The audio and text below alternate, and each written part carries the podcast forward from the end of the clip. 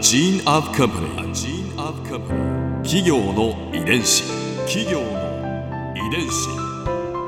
全国に546万社以上あるとされる日本の企業その企業の数だけ理念があり使命があり人間ドラマがありますこの番組ではさまざまな企業のトップや社員の方にお話を伺いながら成長する企業の DNA を解明していきます企業の遺伝子。ナビゲーターは私千葉なクララとクオン株式会社代表の武田隆さんです。武田隆です。よろしくお願いします。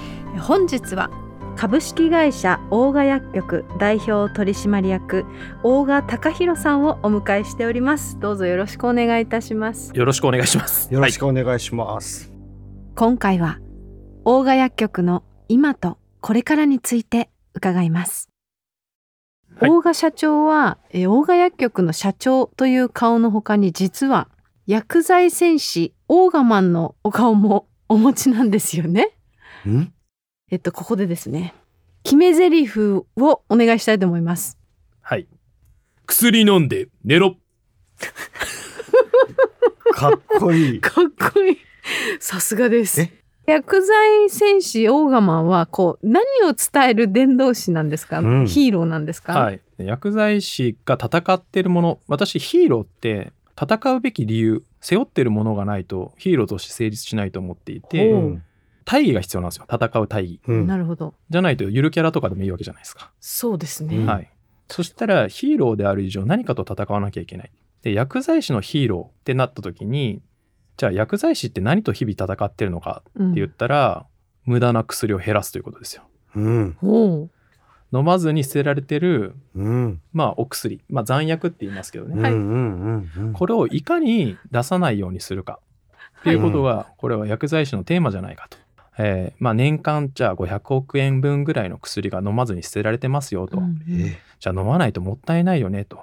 でしかも病気も治らないよっていうことを子どもたちに伝えていくうん。うん。それが、まあ、子どもたちをインフルエンサーにして親やおじいちゃんおばあちゃんにお薬飲んだ？って飲まないと病気治らないよだからちゃんと残さず飲もうねみたいなことを伝えていこうということで薬育っていうのを作った言葉として。はうん。でこの薬育の賞ヒーロー賞を通じてこの薬育を分かってもらおうということでうん。実は YouTube の動画はそれを意識して作ってるんですね、うん。うん真面目な戦士だったんだ。そうですそうです。かなり真面目な選手です。ね、うんうん。失礼しました、はい。うん、でもこの薬剤戦士オーガマン大人気なんですよね。そうですね。まあ想像を超えていきましたね。デビューしたのはえー一昨年の10月ですね。まあ1年ちょいぐらいなんですけど、うんうん。まあフォロワーはもうすでにあの3万7千人を超えておりましてツイッターのフォロワーですけど、はあ。まあ、これもすごいスピードで、うん。えー増えました。で何よりもデビューした直後に YouTube のはい。動画、うん。あれがまあいきなりこうバズった状態になりましてへえ。2時間ぐらいでですね10万再生超えてですね、え？は まあ珍しいやらい、な。すごかったんですよ。うん、うん。で、ヤフーニュースでもトップになりましたし、うん。ええ。まあ、そういったいろんなことが起こって、まあ、一気にこう人気になって、うん。ちょうどそのもう人気が出てこれからどうするみたいな時に、うん。もうテレビやろうみたいな話になって、でそれが一昨年の11月末ぐらいですね、うん。話が。はい、1ヶ月半ぐらいでテレビの話になって、いはい。結果はどうだったんですか、や結果あのもうドゲンジャーズっていう、まあ、テレビ番組なんですけどまあかっこいいヒーローっていうのを、まあ、集めて一緒に番組やろうっていう話で、うん。テレビ番組自体はスタートしたんですけど、今気づいた？アベンジャーズ？そうですそうです。あそういうこと、どげんかせんといかんのまあ効果の方言を生かして、うん。アベンジャーズ、選抜チームまあ、を作っ福たわ岡のけですね、選抜ヒーローみたいな。あなるほど。ドゲンジャーズ、じゃないかな。うん。ああ面白い。でその「ドゲンジャーズ」っていう番組はまあ実際非常に大ヒットしまして。あ。昨年6月末にですね貸井花園っていう遊園地があるんですけどうん、もうそこでやったショー歴代最高の入場者数を記録しまして実は3600人とか700人ぐらい実はショーに集まりましてですね。なかなかですよ。実際にファンの方たくさん集まるっていうのを見て初めて人気を実感したかな。うん。企業の遺伝子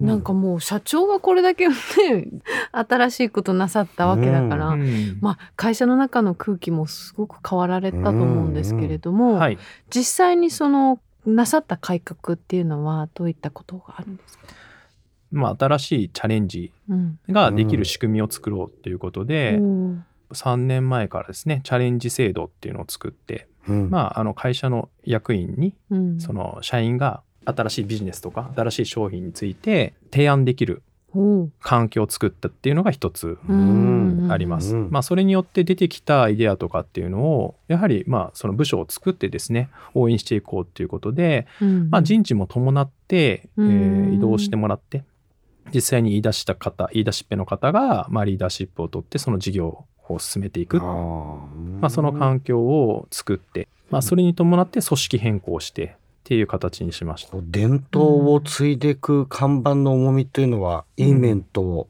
悪い面とというかうん、ねきっとなかなか重たい分だけうん自由な発想みたいなのも難しくなっていくうん。ところがあったと思うんですけど、そうですね。結構ですね。やっぱりそのチャレンジ制度を通じて思ったのがめちゃくちゃ面白いアイデアを持ってる人たちいっぱいいてですね、うん。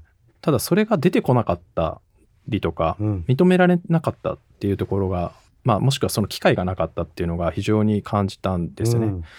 しかも経営判断をするときに、うん。要は多数決みたいなことにしてしまうとほとんどの斬新なアイデアって、うん。まあなかなか通っていかない、うん。まあ、例えば経営陣の中で多数決ってなると、うん。おそらくですけどやったことないことだったりとか、うん。まあ、先が読めないことっていうのは多分リスクを取ろうとするので、うん。まあ、反対が多くなるだろうと。うん。その時非常に思いましてで私としては多数決をやんないと、まあ、その代わり議論をもちろん尽くした上で決めるのは最終私が決めますと。うん。そのために新規事業開発っていうところ未来投資の部分っていうのは全て私の直轄に組織としてはしていて、まあその歴史の中で現状維持は後退だってやっぱり言われ続けてたっていうのもありますし会社が長くこう継続していく中で常に同じ事業ってできないと思うんですよねやっぱ時代の流れっていうのがあるので、ただやっぱ関連したところをやっていくと思うんですけどその時代時代にうん合わせた、あー事業展開っていうのを、まあ、ある意味チャレンジですよね。うまくいかないかもしれないけど、まあ、やっぱ一歩踏み出してチャレンジしていくっていうのはなんか大薬局の DNA としてはうんあるのかなっていうふうに思ってますし、はい。じゃあ最後の質問にはい。参りたいと思います。これは皆さんにいつも伺っている質問なんですけれども、はい。100年後の未来大賀薬局はどんな会社になっていると思いますか？またはどんな会社になっていてほしいですか？まあ今あ思っているのはそのやっぱり商社であったりとか、まあそういったののコンテンツの事業とかもう本当目先ではそういうことが見えてるので、まあ、薬局っていうまあ創業としてはあるんですけど、まあ、一大総合企業というかあーそういうふうに成長していてもう本当1兆円とか2兆円とか、うん。まあ、そういった会社になってると思います。ここでクララズビューポイント。今回大賀社長のお話の中で私が印象に残ったのはもうこれしかございません。オーガマン誕生秘話。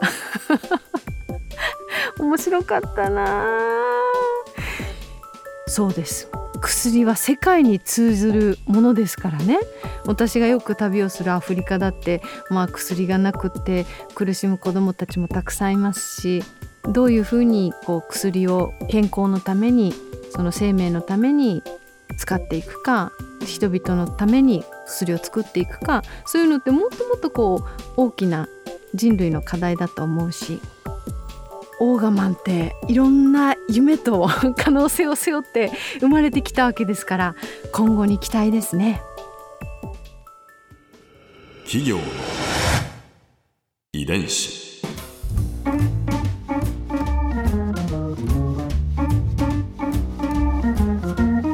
この番組はポッドキャストのほかスマートフォンタブレット向けアプリオーディでも聞くことができますお使いのアプリストアからダウンロードして企業の遺伝子のページにアクセスしてみてくださいねそれでは来週もまたお会いしましょう企業の遺伝子ナビゲーターは私千葉なクララとクオン株式会社代表の武田隆でした。